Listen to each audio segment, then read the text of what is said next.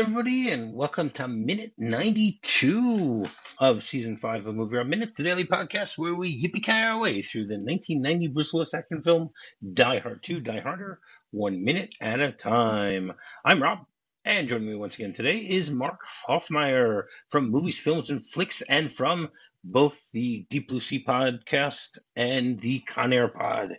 Welcome back to the show, Mark.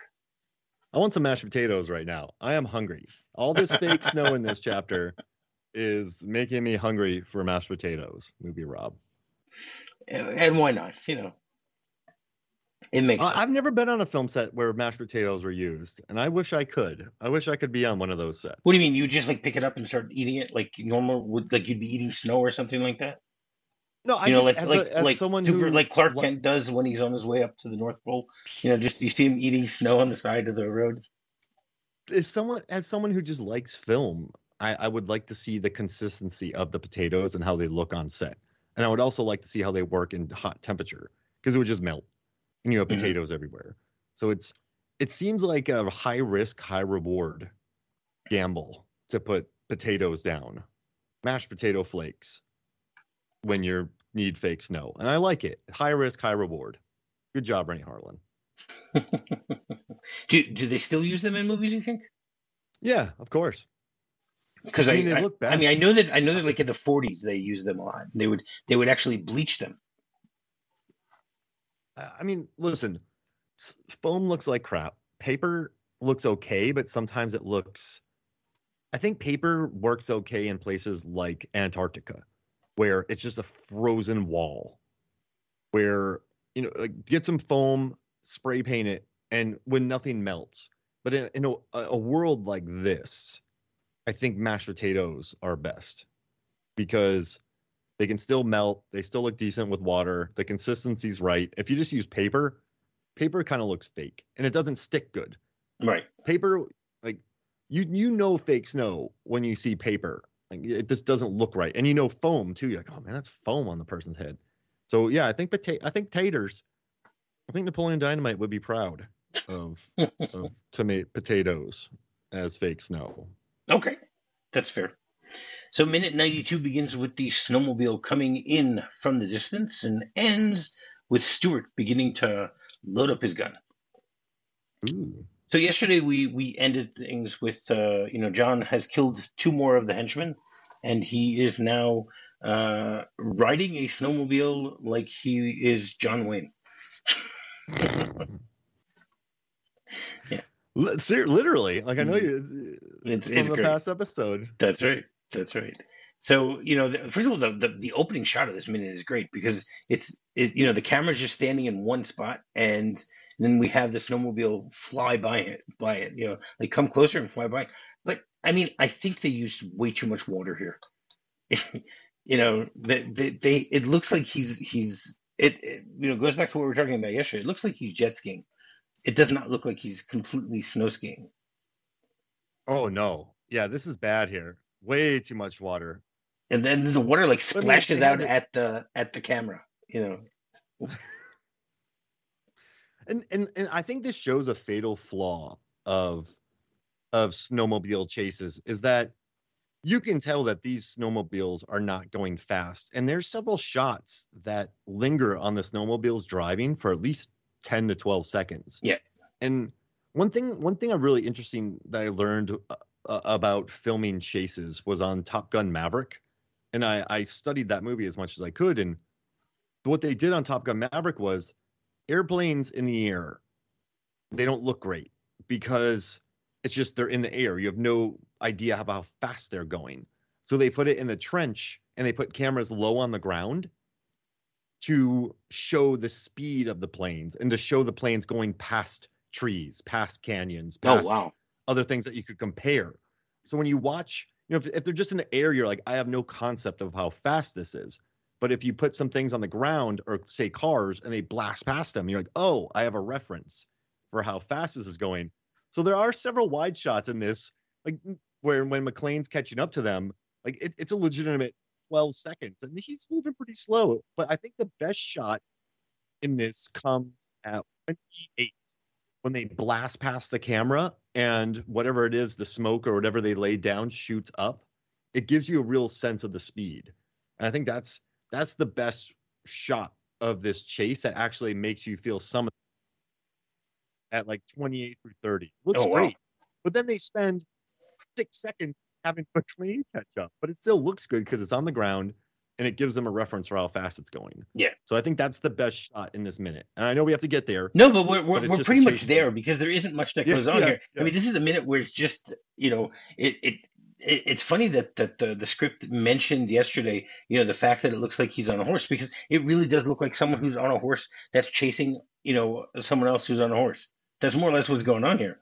You know, yeah, we never really know the exact distance between, you know, Stewart and, you know, the four guys that are left alive there. You know, you got Stewart, Miller, Khan, and Esperanza. You know, we don't know how far ahead of John they really are, because they never give us an established shot of, you know, John and them in the same frame. It's either they show us John and John is like huffing and puffing trying to get to them, or you see them and they're running away from John, you know, that type of thing. And that's pretty much how this whole minute is. I mean, you just keep the shot keeps changing between them and stuff like that. Mm-hmm. You know, something we see Esperanza turn around at one point and look worried, you know, oh, he's catching up. You know, it's like, but we don't really know if he is catching up or not. And I think the studio work isn't great on this as well. As much as I love Renny Harlin and never want to insult his name, the studio shots do not add too much to it. And you're right, they're never really in the same frame, so there's really no reference on how far away he is. Yeah, because he's way back. You know, if I was... Well, there's actually at 22, we see him kind of far back. He's probably, 30 yards behind them? Which doesn't make sense later, because that guy still has time to turn around... That's right. Miller. ...and drive at him for several seconds. That's right. So the geography's all over the place on this one. And I think, you know, we still have to understand that Renny, it's cold. Renny was still quite inexperienced, and jet skis, like, you know, True Lies, the jet ski, the snowmobile. If I say jet ski, I just think I'm saying snowmobile. In True Lies, I think the snowmobile scene works so well because they're going past trees. There's a sense of danger there. So I think, and a lot of the Bond films too, I think they do a good job of keeping the camera close, because I think a jet ski in a wide shot isn't the sexiest thing. Right. Just seeing it putts along the snow. So I like to think that maybe Renny Harlin learned some lessons about action scenes while working on this, because this minute's not... I don't want to hate. I'm not hating, but if you just watch this on your own, you probably wouldn't. I don't know. You'd say this is a really boring movie. What's going on here? Right? Like that's the problem. Like, it's just a chase. This is a chase thing. That's all it is. Mm-hmm. But there's no car. There's no other snowmobiles on the road, right? There's no. That's right. There's not like commuters coming home on snowmobiles in this scene, and like there's a trucker snowmobile guy going whoa, like it's just bare roads. And I would have maybe sped up the frame rate a little bit, make them seem faster, get the camera closer. Right. I mean, they have Charlie Pacerny there, who, I mean, that dude worked on everything. Like that guy could strap a camera to anything and shoot it. So maybe it was just the time that they ran out of. But I do love the shot. If like at what did I say? 28 seconds. Yeah. Like that looks really cool. And the music. That's a really music in this minute is also great, because it tries to raise the tension of what's going on. You know, with what Michael Kamen did here. You know, it's just great. I think this scene could have been 20 seconds, right? The good score, cut to that really cool shot with the camera on the ground, and then have Sadler be like, yo, dude, go get him. Exactly. And then that's the scene. Exactly. I agree. You know, but then we wouldn't have a minute to talk about here. So, you know. Well, yeah, you're right. And I'm not hating. I requested this, but I think this is good because it showcases the pitfalls of snowmobile cinema. That's right. Like you need to have that. I think even Inception 2, there's a danger because they're going downhill. There's a lot of armed guards. He uses a snowmobile to cut the wires off of Tom Hardy does. Like it's, Inception That movie's about 90% explaining. I think you just need to go to like A View to a Kill and just have Beach Boys, you know, and that's it. Yeah. You know, that's the way you do it. Embrace the absurdity of it, right? That's right. Or even Triple X. There is, he's on skis, but then there's villains on snowmobiles, but they get taken over by an avalanche. Right. Like I think snowmobiles on their own aren't the greatest, but if you add trees and avalanche and skiers, zombies and skiers with machine guns and you're 3 levels down into a dream, there you go. Then you got it. That's right. Yeah. All right. That makes sense. I don't think Renny was there yet. I think it makes sense. You know, he didn't come up with that concept yet. You know, but still, yeah. I mean, one of the things. Snowmobile action scene. I mean, you've listened to the commentary on this movie, so Renny says so many times that a lot of the scenes in this movie, everyone will look at nowadays and say, "Oh, everyone does this," but they don't realize that he was the first to do it here. You know, that's what's amazing about it. How he keeps telling us that. You know, and. It's easy to believe, but it's hard to visualize because we've been inundated over the last 33 years with so many movies that use these same type of tropes of action scenes. And to say, oh, well, you know, Die Hard 2 was the first one that did these things. But, you know, it's great thinking about the fact that Renny was the one who did it. And listen, that's what I love about Renny Harlin, first and foremost. And that's why I always get annoyed when people kind of insult Renny Harlin or call him a hack. I was just watching a documentary called Sharksploitation, and it's on Shudder right now. It's about the history of shark cinema. And by the time they got to Deep Blue Sea, they have nothing. Like, I'm telling you, filmmakers, film historians, PhDs, writers, they have nothing but love for Deep Blue Sea because it gleefully takes Jurassic Park and Jaws, and it puts kitchen fights in. Like, I have shark fights. A shark fights somebody in a kitchen. Like, Renny Harlin is the king of seeing. Like, hey, I saw something new. Like in Long Kiss Goodnight, which is another great Renny Harlin film. Mm-hmm. She is on ice skates chasing down a car. There's a car chase with her on ice skates. I think that, and he wisely gives snowmobiles a very minimal of screen time as well, which works. But he's a guy who in Cliffhanger has Stallone, the beginning. Let's think about the beginning when they're on the rope. Or they had a guy go from an airplane to another airplane for real. Yes. For real in Cliffhanger. Yeah. And the finale of Cliffhanger, it's 2 people fighting each other on an upside-down helicopter on the side of a cliff that's attached to a staircase. Yes. Like, Renny Harlin is a guy, even Prison, even Nightmare on Elm Street 4, he is a man who will go to incredible lengths to give audiences something that they haven't seen before. I think in every single Renny Harlin movie you watch, there's going to be something that you go, wow, that was cool. Like, he's that guy. Even Cutthroat Island, which bums me out that it wasn't, people hate it so much. The final fight between Gina Davis and, oh man, I forget his name, but the guy, it's incredible. Like, they're on top of a boat sword fighting, and they're actually there. So I know I'm hating on snowmobile action scenes, but this is a guy with the ejection seat and that explosion. I mean, that's iconic. Yes. They drop a dude from a helicopter onto a plane.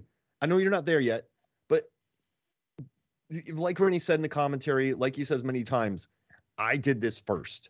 And people need to respect that. It annoys me. No, I agree. I agree. I mean, you just were talking before about the, you know, in Cliffhanger, how they use, you know, what's it called?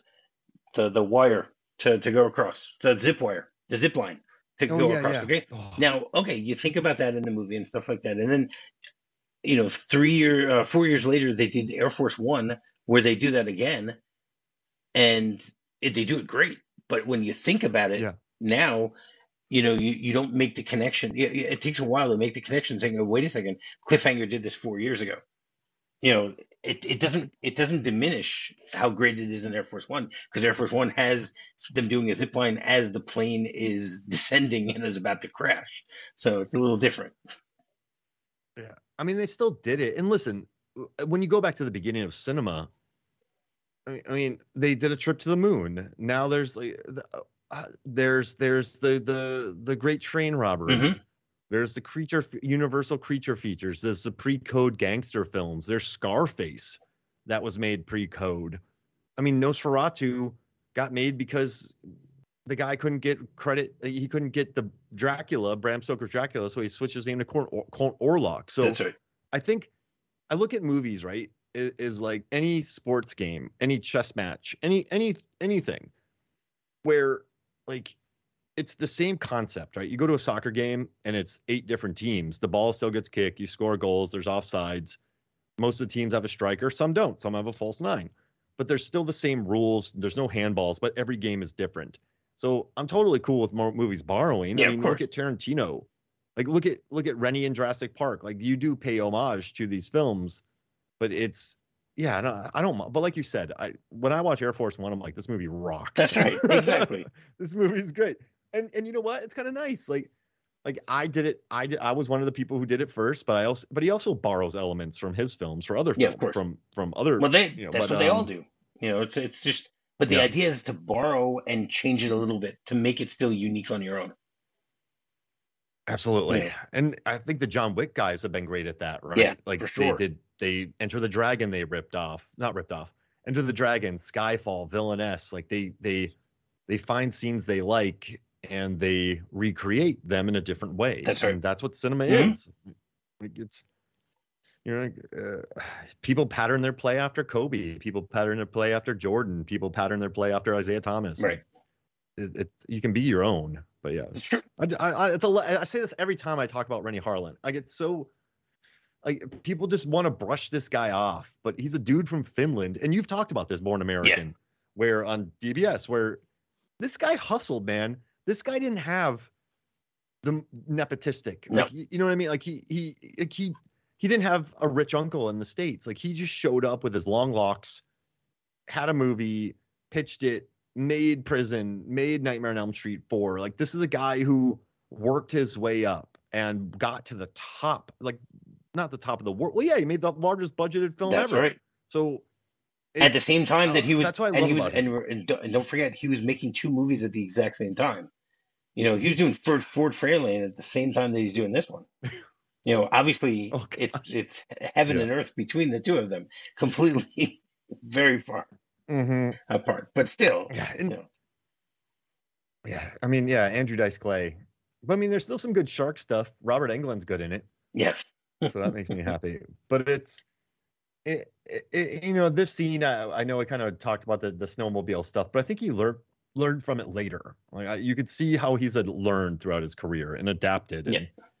And I can't tell you how happy I was to see Deep Blue Sea getting so much love on that documentary. I gotta watch that. It sounds really interesting. I gotta watch it. I'll let you know what I think of it. They go back to the early 1900s and talk about early shark cinema. It's really great. Wow, I love it. And Roger Corman, and it's so cool. Oh wow! All right, you got me sold on that one. I'm gonna go watch that tonight. Maybe tomorrow. We'll see. Good. I know it doesn't have anything to do with Die Hard 2. It doesn't have to. Great. And Renny Harlin loves it. You know. We one of the things that we all like doing is talking about movies, and we love talking about movies that we love. And you know, you and Jay love Deep Blue Sea and Con Air much more than I do, but that doesn't negate the fact that I still enjoy those movies. And you know, if you tell me that you saw a documentary that talks, you know, exclusively about it, it talks about sharks in movies, so why not check it out? You know, there's no reason not to. That's so good. And for me, you know, spending an hour and a half, 2 hours watching any movie is time well spent, especially when it's recommended. Exploitation, what makes that's right. Especially when it's recommended by a good friend. So why not? That's right. That's right. And I have a question. You've probably talked about it, but what do you feel about the action films of 1990? Like, what's your not much happens in this chapter. So, I mean, we can, sorry, if you want to cover the chapter, then talk about it. But like, what's like your 1990s, like if you had to do a film. Wait, you're talking about just 1990 or you're talking about throughout the entire 1990, like 1 year, 1990. And you had to pick 3 action films for or action adjacent films for a film festival. Which 3 would you pick? Am I allowed to pick Die Hard 2 or not? Yeah, of course. All right. So in no particular order, it that's actually a very simple question to answer. You know, so you got this movie. Ooh, let's hear it. You got Total Recall. All right, those are definitely my top two for that one. And the question is whether I don't know, can Goodfellas be considered an action movie? I don't know, maybe not. Probably not. No, right? I mean, there's death and stabbings and stuff, but I wouldn't call it an action picture. No, that's fair. All right, so what else would I want to put in that one from 1990?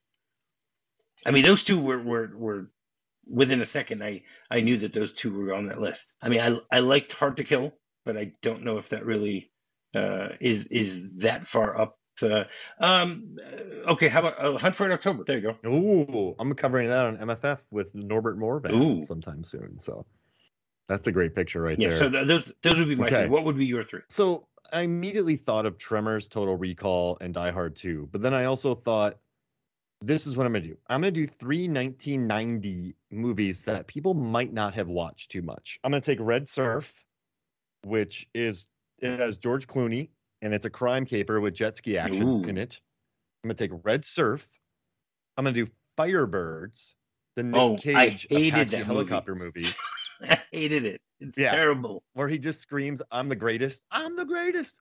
I'm the greatest." And the coup de grace is Dark Angel or I Come in Peace, starring Dolph Lundgren. Okay, yeah, where I've seen that. He has to stop intergalactic drug dealers from coming to Earth and stealing like people's bodily. You just talked about that. You just talked about that on the finale of Con Air. Yeah, and then Lambcast, I was a guest on that, so I covered that. So I'll say I Come in Peace, Firebirds, and Red Surf, just so everyone can be like, "What are you showing me?" And why are we not watching Die Hard 2? Well, my number. Yeah, that's my. I just realized what my number 4 would be though on that list. So that, I just gave you the top three with Hunt for October, Total Recall, and Die Hard 2. Number 4 has got to be Navy Seals. Navy Seals was such a. It's a stupid movie, but it is so much fun. And seeing Charlie Sheen in an action role like that is just great. Like when he jumps out. Charlie Sheen, Michael Bean, right? When Charlie Sheen just jumps out of the Jeep. And dives off the bridge. That's just nuts. So are you changing it? Or are you sticking with the original three? I'm sticking with it. Yeah, you can't. I mean, you picked a way better. Yeah. I think people would be angry at me for coming to my film festival. But yeah, I think I'm still yeah. I don't know. I it's fun. I'm happy with the movies. Good. Picked, that's important. That's very important, Mark. You need to be happy with the movies you pick. Yeah. I am the greatest. Have you seen Red Surf? Red Surf is I Come in Peace. That's what you're saying? Or no? No. Red Surf is the George Clooney crime caper. I've never seen it. Not very good. Should I waste an hour and a half watching that one? Well, can you background watch it? I could if I wanted to. Yeah, I would background it. All right. I would do that. It's surfers and drug dealers Remar and Attila are in the process of setting up a deal with a local drug lord, Calavera, when their friend Tom True Blue is busted by the cops. Blue says too much while in custody, and Calavera sets out for revenge. All right, well, I got to disappoint you a little bit, but on IMDb, that's 1989. Not 1990, but I will still check it out. All right, good. Well, oh, it does say 89, but why does it say 90 on my thing? Wait, on Mubi it says 90. I don't know. Let me see the release date. I'm sticking with it. No, but it released date again. IMDb goes according to if it was in a film festival, and that so that would be the release date. So it doesn't, that doesn't help from that perspective. I'm changing the rules. A theatrical release or a TV release, not just one. Yeah, it had a video premiere in December 89 in Sweden. Okay, I have a feeling that's just complete bullshit. No, that's my guess. Because, it was in the Houston Film Festival on April 21st, 1990 in the U.S. I have a very, very hard time believing that it came out on video in 1989 in Sweden. I don't know. I know that I can go into IMDb and correct that, but I don't think it's not that important. I paid a bunch of money for the Red Surf Vinegar Syndrome thing too, so I got to recommend it. I got to play it somewhere. Also, this is really random, but I just bought Johnny Mnemonic in black and white. I bought a cut of Johnny Mnemonic. You know, sometimes you got to live on the edge, my friend. Okay, that's fair. And I'm actually starting a Dolph Lundgren. So on MFF, every 25th episode, we do Kurt Russell. Now, every 26th episode, it's like 126, you know, like yada, yada. We are doing a Dolph Lundgren episode. Okay. So all right. We're that makes starting sense. That makes sense. Mm-hmm. Just, you know, he's not that good in Creed, but whatever. That's Ooh, Dolphy's so good at that finale when they're smiling and running. Oh. Nah, I still like that. You know, I'll still go with him and you know, Rocky IV director's cut. That would be my guess. Oh yeah, that'd be my pick there. Well, that's a movie. Have you seen the hour and a half long documentary about Sylvester Stallone cutting the director's cut? It's an hour and a half on YouTube. Wow. And he just talks about the mistakes he made and why he did the mistakes he made then, or the mistakes he made now. It's very honest. Then and why he's fixing it now. It's very open. It's very honest. And if you're kind of into film and editing, I think you'll dig it. Oh wow! All right, I will definitely check that out too. See, there you go. You keep giving me more and more things to watch. I just like documentaries because for podcast prep, I like to hear from their own director's own words. I completely agree with you on that. I love documentaries. Some of them are great. All right, so let's get a little bit back to Die Hard 2. We do have a little bit more to talk about in this minute. So at a certain point, you know, we see Stewart also looks back, you know, at John, who, based on Stewart's reaction on his face, John's getting a little closer, but we can't really see that, you know, by looking at the screen. And then he turns and screams, "Miller, take him! I'll cover you," which it makes no sense whatsoever, but okay. So I'll cover you. Exactly. So I've actually never thought about this even before when we mentioned the character of Miller, you know, who's played by Vandi Curtis Hall, right? And do you know that Miller is the 7th most common surname in the U.S.? I never would have thought about that. What would you think would be the first 6? Smith, Jones, well, I don't know. That's Smith and Diaz. No, okay. Smith and Jones are definitely there. So first of all, 1 out of every 25 Americans is named either Smith, Johnson, Williams, Brown, Jones, Miller, or Davis. Those are the top ones. Yeah, that's just crazy. And did you know that it is the most common Amish surname? Which I never thought about that one. Jones? No, not Jones. Miller. Oh, Miller. Miller. Well, they're Millers, right? Well, it comes from the Swiss name Mueller. So a lot of Swedish Amish people. So Miller does a really cool stunt after he's given this order by Stewart. I mean, he finds a way to actually spin his snowmobile around. You know, he doesn't turn it around. He doesn't stop. Yeah, that was cool. He just turns. You know, he turns the handlebars, you know, to the left, and just does like a 180 while he's doing that, which is pretty cool that the stuntman was able to do that. And then we get a shot where we can actually see the skid marks that he makes. You know, because we see a shot of Con and Esperanza, you know, riding. So we see right behind them the circular skid marks. I guess it's from let's hope it's from Miller and not from like some crew member or something like that. And then the two snowmobiles that are leading, they both slow down, and you know, they find a really, really low area to hide behind. You know, they have this like little tree, which you can't really, you know, yeah. it's not doing much camouflage good here. You know, but they pull over to the side, you know, and then, you know, Miller is still apparently charging at John, but we'll have to wait until tomorrow to find out exactly what he's doing. And then we see John start coming. Sorry, actually, you know, we see one of we see a snowmobile coming, and we don't know if it's John or Miller because they're shooting.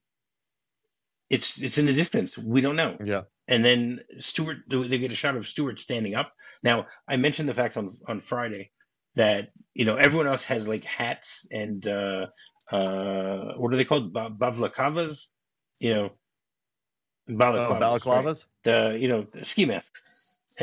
But Stewart's the only one who doesn't, so that we always can recognize him. You know, he's got to have just the goggles, the goggles and the hair. So this way we know it's him.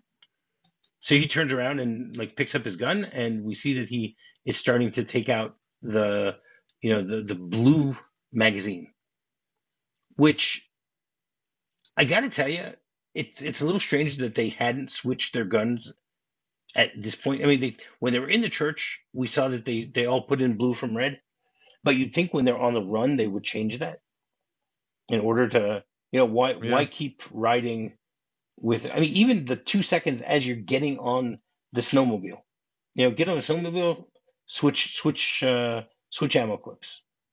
But I don't know. What can I tell you? And that's how this minute ends. Did you have anything else you want to say about this minute before we get into the script? No, I mean, listen, this is just, it's a minute of jet skis and snowmobiles. That's right. I love it. And the script is 4 lines of snowmobiles. It says, a wide shot. John is coming up to the rear of the other vehicles. A big bounce over a mogul. I don't know what that is. M-O-G-U-L. Do you have any idea what that is? No clue. As the mobile, it doesn't even say snowmobile. It says as the mobile. It's like has an apostrophe M-O-B-I-L-E. As the mobile settles, McLean pulls the rifle forward. He steadies it alongside the windshield of the snowmobile. And that's it. That's all we get for this minute from the script. It's an easy chapter to talk about. I'm very happy. Every chapter is easy to talk about. Come on. There's always something to talk about here. You know, we just proved it. Come on. Had one. Yeah, we just had a chase scene for a minute. That's and we got a lot out of it. That's true. So every Tuesday, I have a segment called Disaster Tuesday, where what I've tried to do is try and find some interesting plane crashes that have happened to famous people over the years, and, you know, discuss the stories of what happened to them, stuff like that. And what I try to do is try and find something that has somewhat of a connection to my guest. All right, so the one that we're going to discuss this week is a plane crash that happened in Leesburg, Florida. Do you have any idea where Leesburg, Florida is? I know you grew up in Florida, and you're, you know, you're in Atlanta, so you're not that far from it. I don't know. All right, so this plane crash happened on March 18th, 1982, and it happened to a very famous musical band. Okay. It's about Ozzy Osbourne's band. Have you ever heard this story about what happened? No. Let's hear it. On March 18th, 1982, Ozzy Osbourne and his band played in Knoxville Civic Coliseum, and they were heading to a festival in Orlando called the Rock Super Bowl number 14. Basically, their bus was having problems with the air conditioning unit, so they stopped in a place in Leesburg, Florida, okay, which was known as the Flying Baron Estates. All right. Now, Ozzy Osbourne was asleep in the bus while it was getting fixed, and one of the guys in the band, the bus driver, name was Andrew Aycock. Okay, so while they were waiting to get the air conditioning fixed, he decided that since the place that they were at, it was a property owned by the Calhoun Brothers Tour Bus Company, and they had an airstrip there with helicopters and small planes. So Andrew Aycock decided he had a plane license, and he decided to basically steal a Beechcraft plane, you know, take it up for a joyride. So on the first flight, he took keyboardist Don Airey with him and the tour manager Jake Duncan. They were there up with him, and Aycock decided while he was flying that he was going to buzz the bus in an attempt to wake up the drummer Tommy Aldridge. So he buzzed the bus a few times and then landed. Then he decided he was going to go up again, and this time he decided he was going to take up Randy Rhoads, and what was Randy Rhoads? So he was the guitarist, and Rachel Youngblood, who was the makeup artist. Now, Rhodes himself was actually afraid of flying and didn't want to get in the plane, but he was convinced that he can take some great aerial photos of the countryside if he does that. They tried to coax bassist Rudy Sarzo also to join him, but he decided that he'd rather go back to sleep and get more sleep on the bus. So the second flight, they took off, and they buzzed the tour bus numerous times.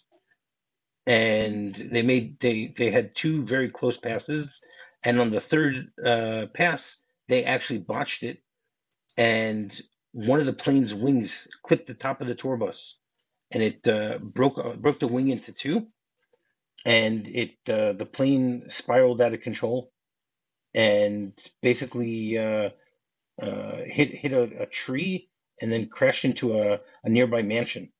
And it burst into flames, you know, killing all three of them. Rhodes actually, the night before, got into an argument about the fact that he was drinking a lot, and basically, Ozzy Osbourne said to him that, you're going to kill yourself one of these days, you know, not knowing that it was the next day that was what was going to happen to him. You know, that he was going to get into this, this crazy. I mean, come on, think about it. We're talking about a plane crash because the guy hit a bus. Unbelievable. So it woke up Sharon Osbourne, who was sleeping on the bus, and you know she's quoted as saying that there were body parts all over the place from this crash. Don Airey, the keyboardist, was actually the only member of the band who actually witnessed it, because everyone else was basically sleeping. And he was basically taking pictures of the plane that he was going to give to Rhodes to show him, you know, Rhodes was taking pictures from the plane. He was taking pictures of the plane, you know, stuff like that. They claimed the plane itself was nearly perpendicular, about 6 feet off the ground at one point.